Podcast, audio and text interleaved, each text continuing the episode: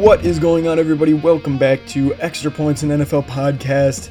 Happy Wednesday. Happy day after trade deadline day. And that's kind of the big thing that I want to talk about today because it feels like the first time in God knows how long, uh, certainly as long as I can remember, that we've actually had an impactful and exciting trade deadline. Because it feels like every single season, whenever we come up onto the good old day, whatever it may be, obviously it was November 1st this week for us, but kind of kind of like marking the halfway point of the season when no one can trade anymore. We're all speculating about the 20 plus people that we think could be traded or should be traded or good moves that other teams should acquire. And none of it ever seems to happen. Nothing ever really seems to materialize. I, I feel like the only I guess, trade deadline move of note that I can think of within the past few years outside of this season would be like Demaryius Thomas when he was traded to what, the, the Texans or something from the Jets or vice versa. And that was the only thing that I ever remember being something of note where I saw it and I was like, oh, wow, that's Uh, that's interesting. I, I mean, I could be wrong. I could just be completely forgetting about something in the recent years. I mean, maybe Brandin Cooks was traded at the trade deadline at some point like that. But I mean, I mean, you're picking up what I'm putting down. Stuff like this never happens. So it's really, really cool that we're finally seeing. I guess just an interesting trade trade deadline. Big names moving, big things happening. Obviously, I mean, I, I don't know if you necessarily count it as a trade deadline trade. Uh, of course, I'm talking about the ones that happened uh, a week, maybe two ago. I mean, obviously, there's the one with Kadarius Toney going to the the Chiefs, where the Chiefs just um, gave up a third and a sixth round to the to the Giants, or like the Christian McCaffrey trade, where he went to the 49ers, obviously from the Panthers. Uh, Robbie Anderson getting moved, just stuff like that. I mean, those obviously happened. I don't know, maybe two weeks ago, a week and a half or so by now. So you don't, so you might not count them directly as trade deadline trades, but yesterday itself, leading up to the 4 p.m. cutoff, at least for uh, Eastern Standard Time, a lot of stuff happened. A lot of shit went down, guys. And that's what I'm going to be doing today. Just breaking down pretty much the biggest uh, moves, in my opinion. The, the, these are, for the most part, all of them but there were a couple sprinkled in there, like a defensive end uh, that the Jets traded to the Broncos. I think Jacob Martin was his name, or something like I don't know, like the Bills signing just a backup safety, Dean Marlowe, who they used to have, stuff like that. So uh, the, the, there were a lot of a lot of big names, I guess, that did get traded, and then a couple smaller ones. I only really want to focus on the big names, or I guess important signings. Uh, for now that I think make a difference. Some key guys that weren't traded though. I mean, Kareem Hunt, we all thought that he would possibly be traded. He wasn't moved. Brandin Cooks got a lot of speculation. He wasn't moved. The Jets wide receivers, Elijah Moore, Denzel Mims, people like that, they weren't moved at all. And yeah, I mean, JJ Watt was even a potential uh, big name deal that we thought could happen. Uh, Patriots had an offensive lineman in there, I believe Isaiah Wynn, and j- just a bunch of stuff like that, like so like the smaller guys, but potentially big guys. N- none of the really really enormous moves happened like that. And the potential blockbuster that a lot of people were talking about was maybe Mac Jones if Bill Belichick just wants to stick with Bailey Zappe. Didn't really think that that was going to happen, and it didn't. But anyways, I mean, l- let's get right into the moves that did happen. And to start off with, I kind of want to start with I, I, guess the earliest one, I don't think this happened today this or yesterday. It might have happened a day prior to that, but it was Roquan Smith being t- traded to the Ravens from the Bears in exchange for AJ Klein, who is a I, I believe he was a kind of a backup slash fringe starting linebacker for the Ravens, a second round pick and a fifth round pick. Now, for the Ravens, this seems like a good deal because Roquan Smith is an incredible linebacker, do not get me wrong. However, the only thing that I'm a little cautious upon is all that they gave up to get him, along with what they're going to need to pay him in the future. Now, I know that the Ravens have a little bit of, clap, of cap flexibility, um, obviously without Lamar Jackson having his deal yet. So you kind of have some money to move around, but the thing is, you give up a second round pick, a fifth round pick, uh, and then a starting fringe, decent linebacker in AJ Klein. He played pretty well for for the Ravens in in his time there, and I believe he also played for the Steelers as well. Had a year or two on the Bills. He, he's a decent linebacker. And I mean, yes, Roquan Smith is 100% a complete upgrade, a huge, a massive, massive upgrade. But You give up a second and a fifth as well, and the Ravens are already kind of short on picks. And then along with that, you need to pay Roquan Smith. And one of the big things that he had an issue with prior to this season was with the Bears, and the Bears not paying him what he thought he was worth, which he, he's demanding top of the market money. And especially if you want to re sign Lamar Jackson onto a second contract, he's going to want market deal as well. And the last thing you want to do is pay a linebacker in today's league. Now, obviously, there are some exceptions. There are some incredible, incredible linebackers uh, that, that we see. But at the same time, it's. I don't know. It, it, it's just not. I don't think it's the best business move uh, in this sense for the Ravens, especially with contracts that they have coming up. They already have their running, or not their running backs, their cornerbacks on big deals as well. I believe Marlon Humphrey uh, just signed a, a larger deal. I believe they got a safety in there. They might have traded out Marcus Williams. But uh, either way, they, they have a couple of people now on large contracts. Mark Andrews contract, Rashod Bateman, if he pans out, he's going to need a contract. And a linebacker in today's NFL, even though the one of Roquan Smith's caliber, I'm not sure you can justify him being completely worth it like that. I just don't feel like you can because yes, he is great, but linebacker is one of the I guess positions of lesser importance, especially now with it being a passing league and not many teams utilizing a tight end. So, yes, he's good. He can rush the passer. He's a good coverage linebacker, but how much are you going to need him, especially for the price you're um, ultimately going to have to pay him? Because you're not giving up a second round pick and a fifth round pick along with another linebacker just for a one year rental on a linebacker. So, yeah, especially with Lamar Jackson's contract coming up, this is really going to be interesting. And I don't know, I don't want to dig too deep or read too deep into the tea leaves or anything like that, but th- does this mean something for Lamar Jackson? Are the Ravens bringing in someone that they know they're going to need to pay despite needing to pay Lamar Jackson? Is, is it kind of a subtle message saying, like, hey, yeah, we're probably not going to pay Lamar or something like that? Again, I don't want to read too far into it, and I doubt that that's the case, but still, I mean, I, I hope you guys can kind of understand my hesitations uh, for this move. For the Bears, good pick. They're in a rebuild. Uh, it, it's it's good that they traded away one of their star players and got at least some a decent amount of return on it. I mean, AJ Klein, spot starter, just throw him in there. You can play on special teams as well. But in the meantime, what I'm really focusing on is one, taking away a player that you're going to need to pay massive amounts of money to retain, not at a premium position, and then getting a second round pick and, I mean, whatever, a fifth round pick, who really cares? I'm focusing on the second round pick. And I think that that's very, very key, especially where they are in their rebuild. They can use that to, I don't know, trade up in the draft and take someone they want, or use it to draft a receiver or something like that to help Justin Fields. but essentially, what it is, I think, in my opinion, is kind of because of the the, the move that happened honestly next. Not, not, not directly after, but this is kind of the first big move of the uh, of the trade deadline, at least the one that I was aware of first, and that was Chase Claypool getting traded to the Bears, and the Steelers got a second round pick.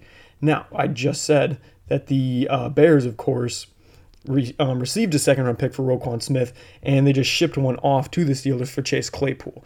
So it, it seems a little weird uh, uh, at, at, first look, especially a second round pick for Chase Claypool, who hasn't really had that great of a season. I know in his rookie year he had what like two or three games where he had. Uh, he had a couple two or three touchdown games in a row and he had a crap ton of touchdowns and then he got a bunch of hype but then he kind of trailed off from there and now i know that it's because he hasn't really had much uh, much help or much to work with at the at the quarterback position throwing to him. I mean, Kenny Pickett, whatever, Trubisky, whatever, and a shell of, a, of his former self, Big Ben, is not really not really anything too awe inspiring or anything like that. But what what what do you hope to get from Justin Fields? I know that he has looked better over the past couple of weeks, but I don't think that he's anything better than say a Kenny Pickett or a Ben Roethlisberger, even passing wise. Ben Roethlisberger at least was able to get to 200 to 300 yards a game and give him that those volume stats and help him out there. Justin Fields can hardly scrape 150 every game. Like we're lucky if we see over 150 passing yards from this guy. So for Claypool himself, it's probably not the best move. For the Bears, I understand wanting to put help around Justin Fields, but at such a steep cost for a player that's been uh, routinely underperforming. And he has like mental errors on the field. Like think of uh, I mean, it, it, hits the first thing that hits me is like against the Vikings when he decides to celebrate rather than get the ball to the refs and stuff like that. And well, it didn't it didn't ultimately cost them that game, but it definitely had an effect on the outcome and, and hindered them there.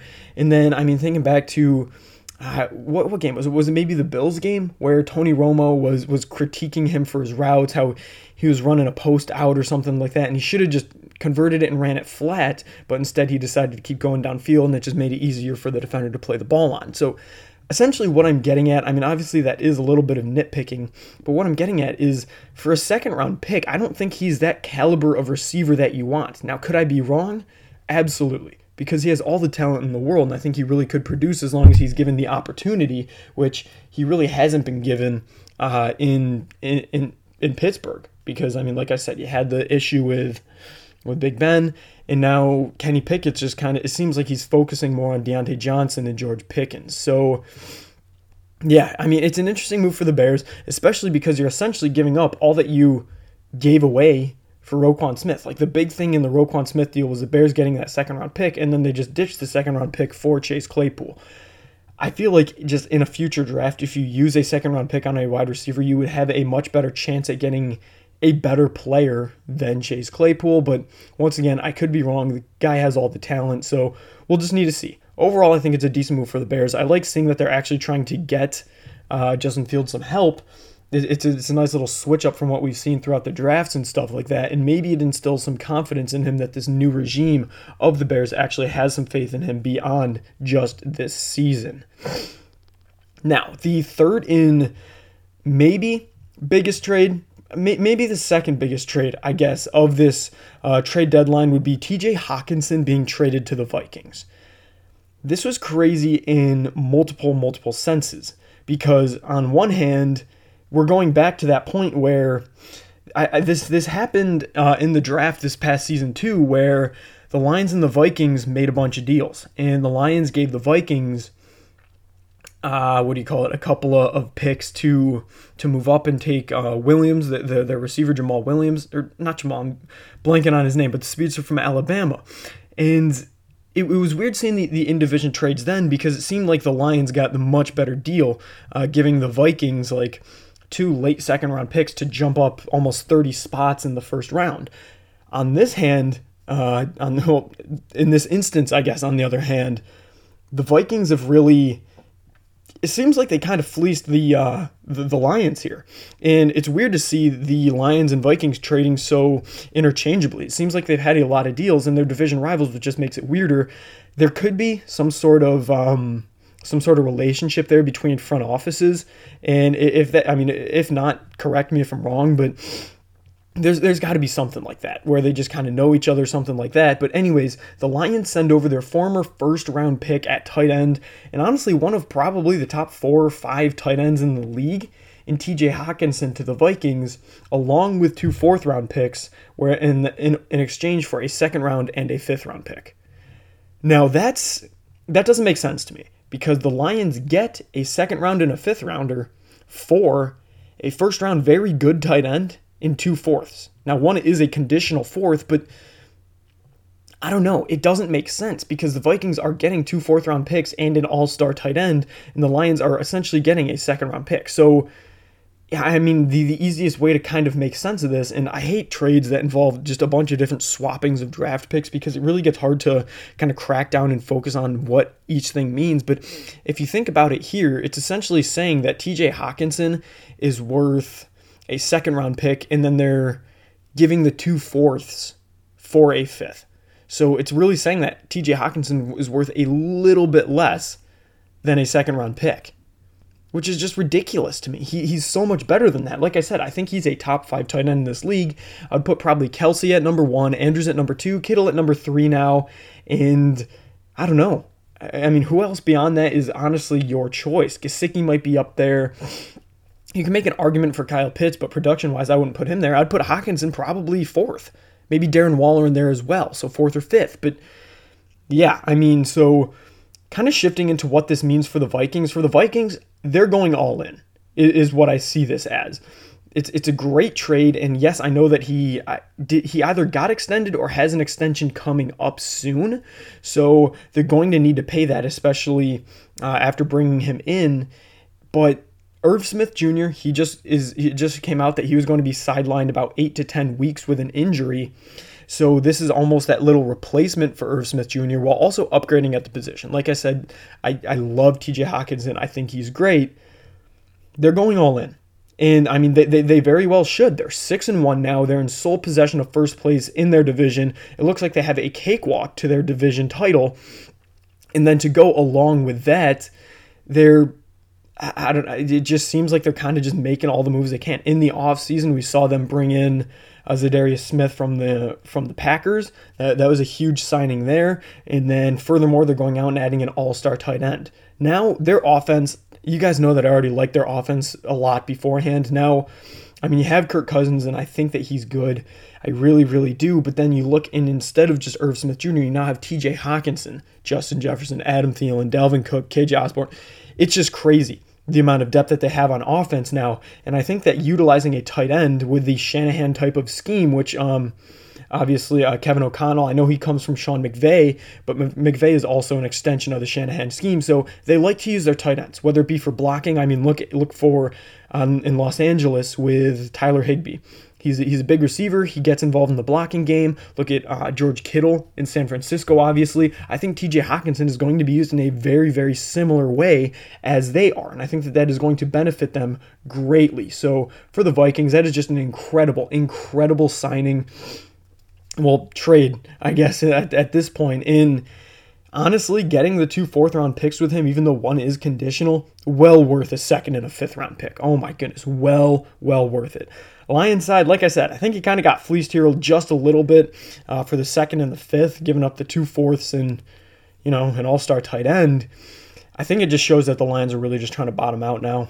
I mean, they, they gave away one of their key pieces, a guy that's been there for a long time, one of Jared Goff's more favorite targets. And I know that Hockenson has been relatively inconsistent for them, but he's he's had those big games. He's shown his big playability and stuff like that. So it just seems like they're kind of just – I don't know, chucking it out the window here, just giving up on him, which really stinks to see, especially for the Lions. They're at one and six. They have the worst record overall in the entire league and currently hold the first overall pick. So I completely justify just wanting to get as much assets as you can to qualify for a full scale rebuild. But yeah, I mean, I, I can understand it for both teams, but Vikings kind of made out like a bandit here. Now, finally, the last big move that happened here, at least the one that I want to touch in and a ton of detail. Obviously, involves Bradley Chubb going from the Broncos to the Dolphins. It, the full trade details ended up being Chubb and a fifth round pick to the Dolphins in exchange for a first round pick, a fourth round pick, and the Dolphins running back Chase Edmonds. Now, on the Dolphins side, giving up their first round pick in this upcoming season is pretty huge because they, they technically did have the two first round picks, but one of them got taken away from them due to the Stephen Ross scandal, which, God, it just feels like a lifetime ago when I covered that, but still, you get my point. And then, I mean, so you take out their only other first round pick. I believe they already gave up a second round pick in some other past um, trade as well. I believe the, the Tyreek Hill uh, trade, if I'm not mistaken. The the Dolphins don't have many picks. So they're really, really selling out. I mean, obviously, like I said, they're first, they're fourth. I don't think they have a second, or they might not have a third. But either way, they don't have many um, prime picks in this upcoming draft. And I, I, I, completely get, get getting rid of Chase Edmonds. I mean, he got buried on the depth chart, but behind Raheem Mostert and another signing that we'll get into uh, a little bit later on. But Edmonds just wasn't the kind of back that it seemed like they wanted. He really wasn't able to make much of his opportunities. Complete bust for them, so I completely get moving on from him. Now, for the Broncos, and I, I mean, I guess I guess I want to, I'll, I'll stick with the Dolphins here and just kind of explain what what Chubb means to them. They're going all in. Um, getting uh, Bradley Chubb here as a defensive end. They already had a good enough defense, but their one issue seemed to be getting after the passer. Jaelan Phillips is very streaky. He had one or two good games, but other than that, he's been relatively non existent. Uh, they obviously traded away. Uh, I believe Melvin Ingram. Did they trade him away? Or maybe they received him as well.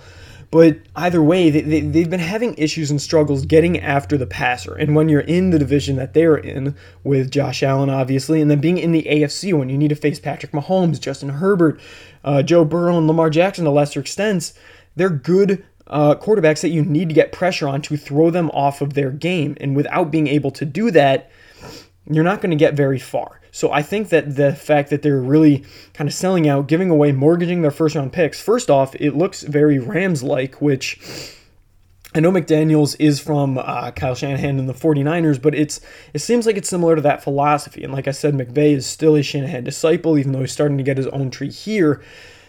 It, it, it, they're just going all in, and I think that they're trying to form the team to their their liking, get, win with a strong pass rush, and really just have their offense compensate for that. So if they're a high flying offense and Tyreek Hill is really just going balls to the wall, you get up by two scores or something like that. And then just like how the Bills have constructed their team, then you just allow your pass rushers to tee off and go ham and get after the quarterback, which now, especially after uh, getting Bradley Chubb, if the Dolphins get up by two scores with Tyreek Hill and Jaylen Waddle, then you just have uh, Bradley Chubb, Melvin Ingram, Jaelan Phillips pin your earbacks and run, baby. And they are going to get after the quarterback. So that is an incredible, incredible move uh, on the Dolphins' part here. And it, it does wonders for them. I think it increases their chances of contending exponentially. I think they are in so much of a better place, especially in the division, because don't don't forget they beat the Bills earlier on in this season, so they have that leg up over the Bills. And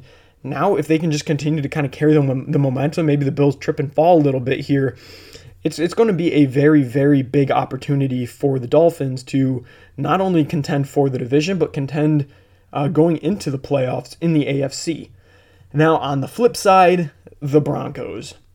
They're I don't know. It seems like they kind of gave up on the season. And do I blame them? No, not really, because they're sitting with a terrible record, three and five. They're not in any any like in any aspect close to contending in their own division, let alone the AFC itself. So I do understand, but it just it's just a very very mixed signal because the entire theme I guess you would say, of this offseason involved the Broncos going all in. It seemed like they brought in, I believe, was it Sebastian Joseph Day? No, it was Randy Gregory and then the other guy from the 49ers as um, on the defensive side of the ball. They stocked up on their defense, and their defense looks great. And then it was they, they traded for Russell Wilson. They have Jerry Jeudy, KJ Hamler, had Tim Patrick. I know he's injured now, but Albert Okwuegbunam, and then obviously Courtland Sutton as well. And you're like, oh my goodness, this team is going all in. They want to contend. So many people had picked them for Super Bowl contenders, winning the division, taking over from the Chiefs, and it just hasn't looked like that. And so Obviously, they paid Russell Wilson prior to the season happening. They gave him boatloads of money, making him the highest paid quarterback. The thing that I find weird, though, is going all in like that, giving up so much like they have, and then this early on, well, maybe not early on, but it seems like they're just kind of punting on it. And I know that they would have needed to pay Bradley Chubb, obviously, coming up here, but after seemingly going all in on this season and being picked as Super Bowl picks, why would you trade your best pass rusher? I understand that you got a first round pick, but I don't know if you can get a late first round pick from the looks of it because keep in mind, the pick that the um, Dolphins gave them was the 49ers in the first place. And the 49ers look like a damn good team. So if at worst the, the 49ers look like a bad team, maybe go 800 at worst or 500 at worst, 8 and 9, 9 and 8, something like that. I mean, it's a mid, maybe 16, 17, 18, 19, 20 overall pick. Do you really want that for a star pass rusher? I mean, uh, once again, I understand you need to pay, and after paying Russell Wilson, you kind of screwed yourselves cap wise there. You're paying um, Russell Wilson, you paid guys on the defensive side of the ball. You're going to need to pay Pat Surtain eventually. He looks incredible. Uh, Justin Simmons, believe you're paying. Just brought in Randy Gregory. So I understand financially, but overall, it just sends just such conflicting messages. You brought in Russell Wilson, a brand new head coach. You reloaded, revamped, and then you trade your star pass rusher?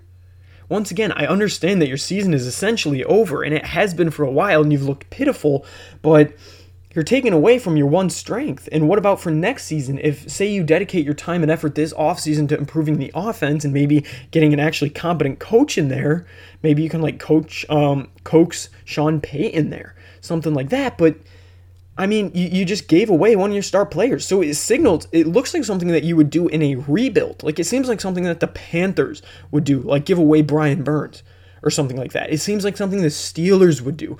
Maybe trade away, I don't know, I mean, that's probably a bad example because I can't, I, don't know, we'll, we'll say TJ Watt, something like that. It's just ridiculous to see. But on the other hand, I mean, I, I guess I can see it.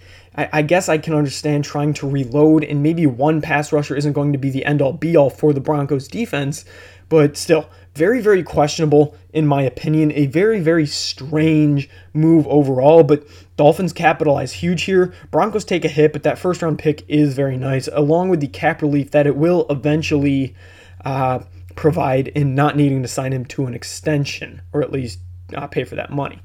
Then one of the moves that uh, I, I, guess kind of ties in with this, like I said, the Dolphins gave up Chase Edmonds in that in that trade there. They also got Jeff Wilson, uh, someone from the 49ers, a running back who is now going to be behind Christian McCaffrey and Elijah Mitchell once he comes back. But uh, Jeff Wilson Jr., he looked very, very good. He really did in the time that uh, CMC was not there and Elijah Mitchell was hurt. He had very good games. He contributed in the pass game, the run game. He looked very, very good. Now, obviously, uh, Mike McDaniels, the Dolphins head coach, comes from uh, San Francisco. So it makes sense that he would want to bring him over because he, he shares a similar scheme. And obviously, he has Raheem Mostert, former 49ers running back. Now he brings over Jeff Wilson, another 49ers former running back. You can kind of see where I'm going here. He kind of wants to get his people in the room, his guys, his runners. And he was the running backs coach in San Francisco, uh, run games coordinator as well. And so it only makes sense that he's going to bring his running backs here. He tried it out with Chase Edmonds, who he traded to the Broncos. He just didn't work out for them. So uh, obviously trading him away and replacing him with Jeff Wilson, that's, that's a damn good upgrade in my opinion. The 49ers got the Dolphins' fifth rounder out of this, which once again takes away from the um, Dolphins' overall kind of draft. I guess this upcoming season, because I mean, you think about it, they have no first round picks. Don't believe they have a second round pick might have a third round pick, don't have a fourth round, now don't have a fifth round. I mean, they are going all in. They really, really are. And bringing in another running back that I think is definitely an upgrade over Chase Edmonds, and honestly, might be their number one running back ahead of Raheem Mostert.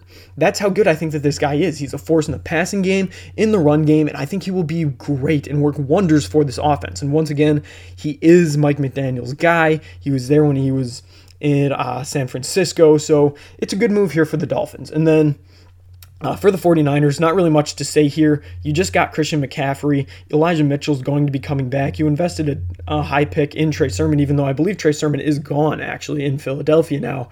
But the point is, the 49ers have all the running backs they need.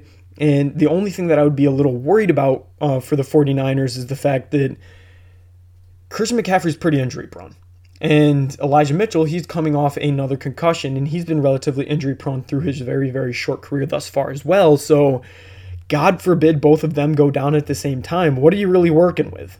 Uh, I mean, once again, his uh, Kyle Shanahan's system is is such as one of those that anyone's going to work in it. It, it feels like it, it, really does feel like that. So, I, I do completely understand the point of, you know, just just getting a letting him go and just recouping a little bit of picks. And honestly, that fifth round pick they could probably utilize and draft an incredible running back. So I'm not too worried on the on the 49ers side of things here. Getting a pick, nice. And for the Dolphins, I think it's a very, very good move for them.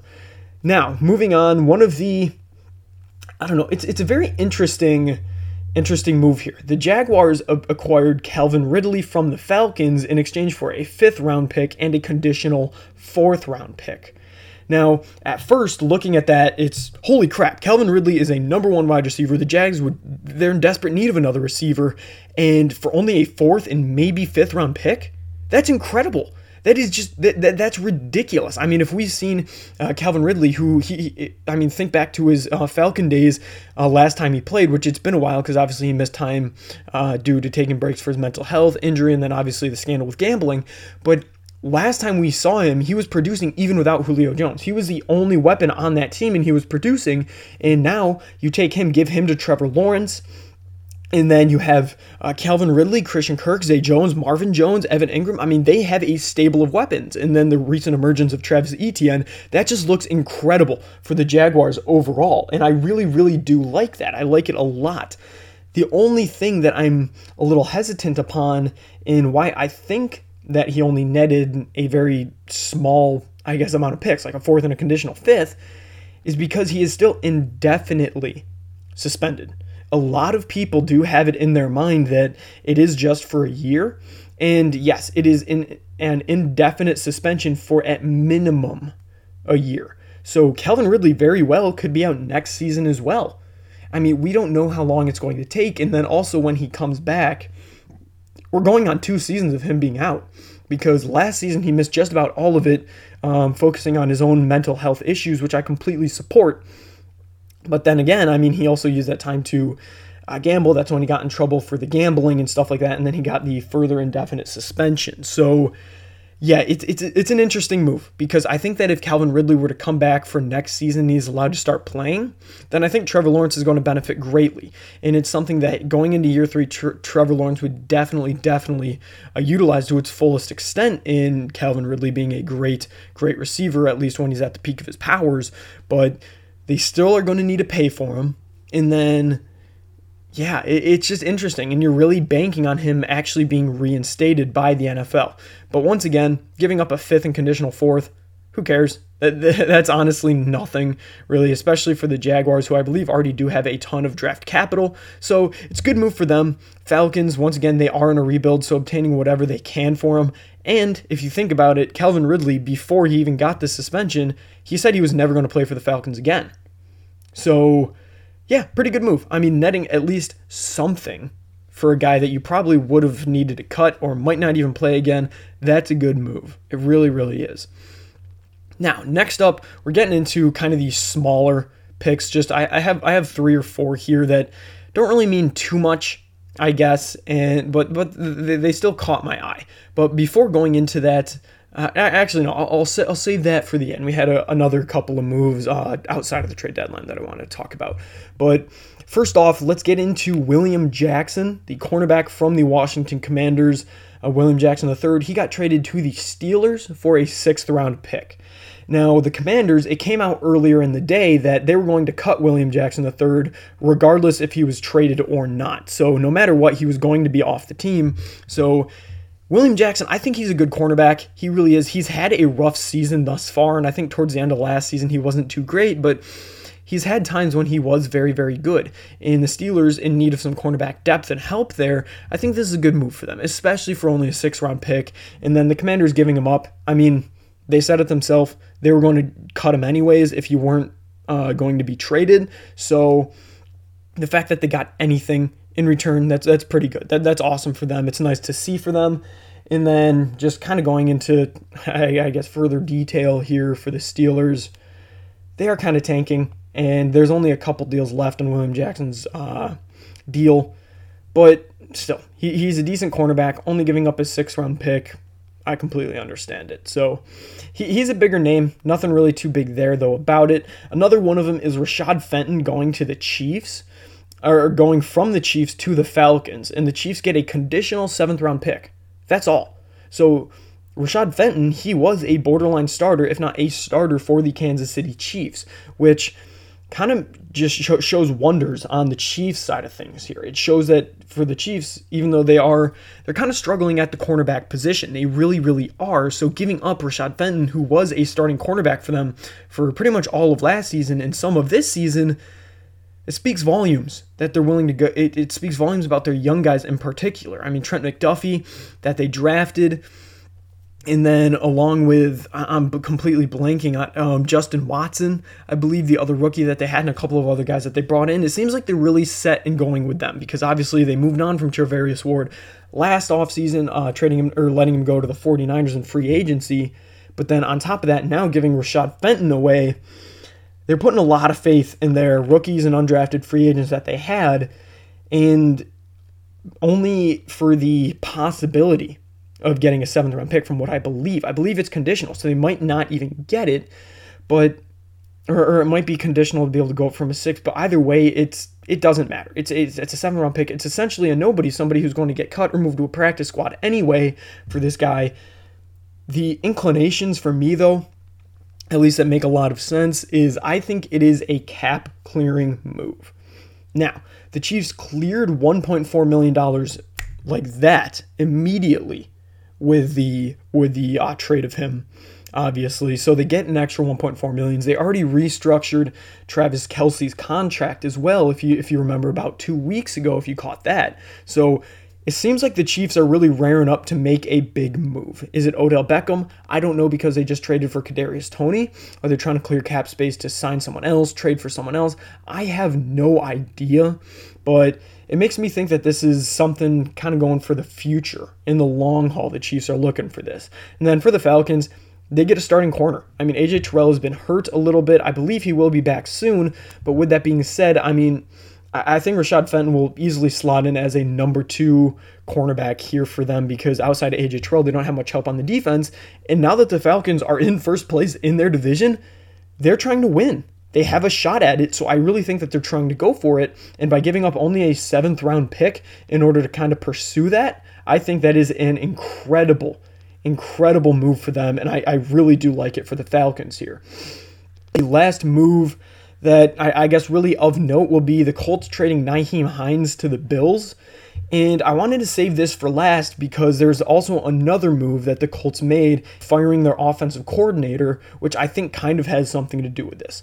Now, Nyheim Hines, he was a target of the Bills this past offseason in free agency, but ultimately they couldn't uh, sign or trade for him. And then they also tried to get uh, JD McKissic from the 49ers, or, or not 49ers, the Commanders, who eventually pulled out last minute and uh, re signed him. And so they're, they're kind of hurt by that because they really did want a receiving back. And while Devin Singletary is their lead guy on the ground, they drafted James Cook to uh, kind of do things in the pass game as well. They, they wanted that all purpose, all around, can do anything back, and I think they really did get that in Nyheim Hines. Nyheim Hines is a freak athlete. He's a great returner as well, which I think will benefit the Bills because they don't really have a kick or punt returner, and I think Nyheim Hines can do that. He's very athletic. I mean, you've seen him doing um, flips in the end zone and stuff like that, front flips, back flips. He, he, he's an incredible, incredible player. And he finally gives the Bills their uh, their, their pass catcher out of the backfield. Better than Singletary would be, gives them really an all around third down back, which I think is pretty cool. Now, for the Colts, who they got in return, they got a conditional sixth round pick that could become a fifth, as well as the Bills running back, Zach Moss. Now, Zach Moss in the Bills uh, system, he just didn't fit. He was drafted to be a sort of power runner, but he never really became anything like that. And he just he hasn't received any playing time. He's been made inactive over the past couple of weeks, and it stinks because this is his third season, but he, he just hasn't been able to get anything going. He was supposed to be a bruising runner, but he just never really was able to become that. So, yeah, it seemed like the Bills were just completely ready to move on. And I'm sure that Zach Moss will definitely endorse the opportunity as well, just for a fresh start. Now, is he going to push for carries behind um, Jonathan Taylor? Definitely not, but he is a little bit of a different back than Jonathan Taylor. So maybe on those third and short opportunities, Zach Moss will get a bit more of a shot in this uh, in this offensive system. And then, so I think it's a good move for the Bills. I think they'll definitely benefit for him. Is he the missing piece to get the Bills to the Super Bowl? No. A running back's never going to be that. But for the Colts to be able to get a pick as well as just some guy to kind of sit behind him or be a little uh, placeholder in the meantime, that's all right. Not the greatest move, though, in my opinion, because, I mean, Zach Moss hasn't showed much of anything here. Uh, as of late, especially. And then along with that, I mean, the Colts already have Jonathan Taylor. And I understand that you need depth behind him, but maybe just have like a free agent guy or pick someone else up off the street because Zach Moss is pretty replaceable. And instead of getting him in a sixth, maybe get just a fourth or something like that. But either way, I, I guess it makes sense on both sides here. Bills get a piece that they've been needing, Colts get a pick and a backup. So whatever, it, it works out in the end here. But what that kind of ties into was the other point that I wanted to save towards the end that I mentioned earlier, and that is the Colts firing their offensive coordinator, Marcus Brady. Now, the Colts offense has sucked, and Matt Ryan has looked pitiful. Sam Ehlinger went in and couldn't really get up any points either. So I understand in uh, cutting him, or letting him go at least. The only thing is that's a little uh, foreboding, I guess is really the best word about this whole process, is the fact that they let him go this earlier in the season. It does not bode well for Frank Reich or um, uh, Chris Ballard, their GM. And it seems like Jim Irsay, the owner, is looking like he's going to get ready to clean house. I mean, I doubt that they're going to let go of the offensive coordinator and then keep an offensive minded head coach in Frank Reich. And then, even if they keep him to the end of the season and then fire him then, I doubt they're going to fire the offensive coordinator, the head coach, and then keep the general manager. I, I don't know. It just sign. It just seems like it's pointing towards signs of a full total rebuild here for the Colts coming up very very soon, which definitely scary for them, especially because Matt Ryan was supposed to be that missing piece, and he was the furthest thing from that. It, it's very, very upsetting to see. I'm sure Colts fans are pretty pissed off, especially with their season going down the drain here, especially missing out on Nyheim Hines, who was not only a fan favorite, but a great guy, a great player, and was very, very helpful for them. Now, if Jonathan Taylor ever, God forbid, does get hurt, I mean, who do you have behind him? Zach Moss is not going to be your number one. So, yeah, just definitely, definitely interesting here. A lot going on, and really just a lot of it's a lot of questionable things going on for the Colts. They're essentially done for.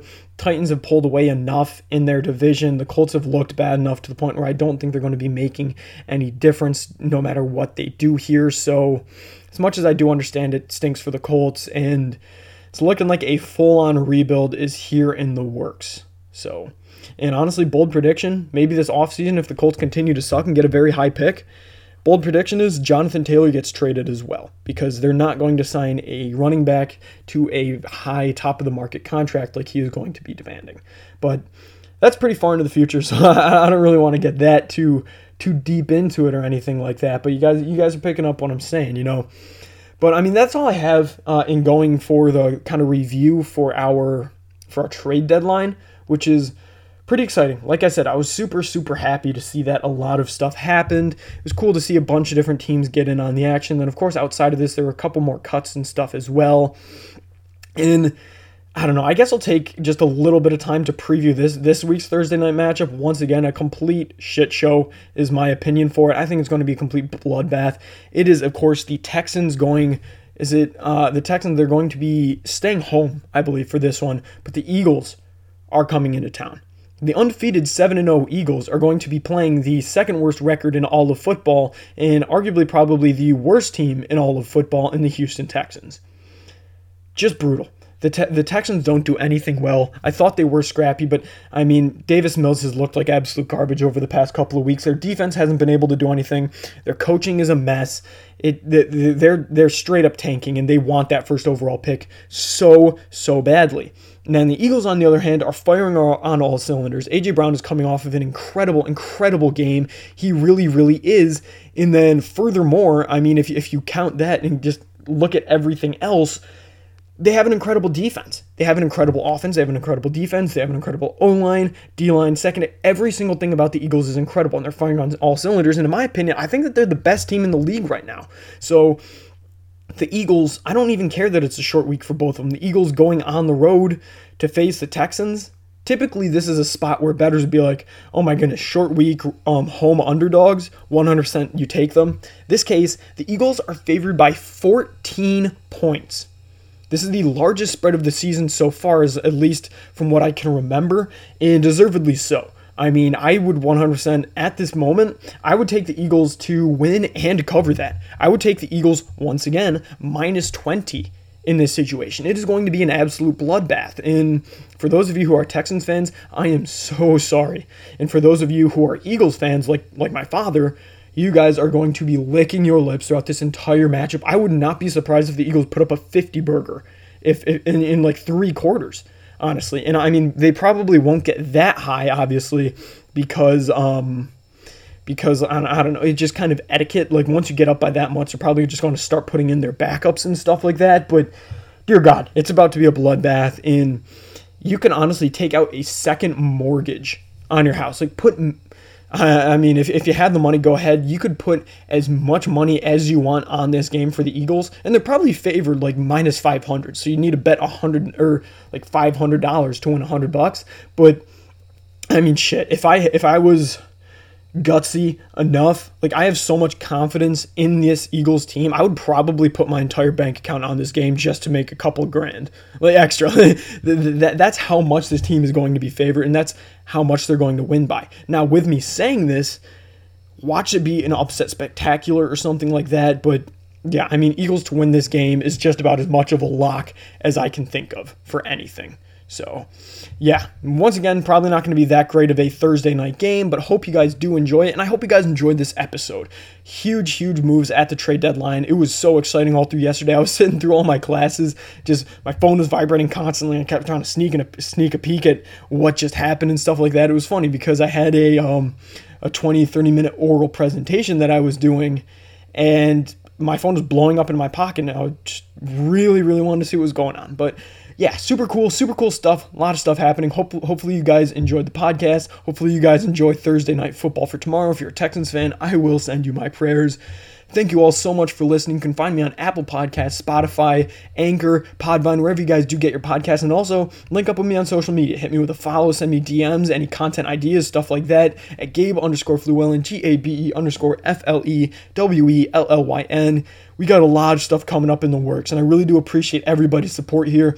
The growth has been insane, so just keep asking you guys to do that. Push it out to friends that you haven't told of already. Have them follow uh, add comments, stuff like that, ratings, reviews. I really do appreciate all of this, and there are big, big things in the makings in the future ahead. So thank you guys so much. Hopefully, you guys have a good one. Talk to you guys later. Peace.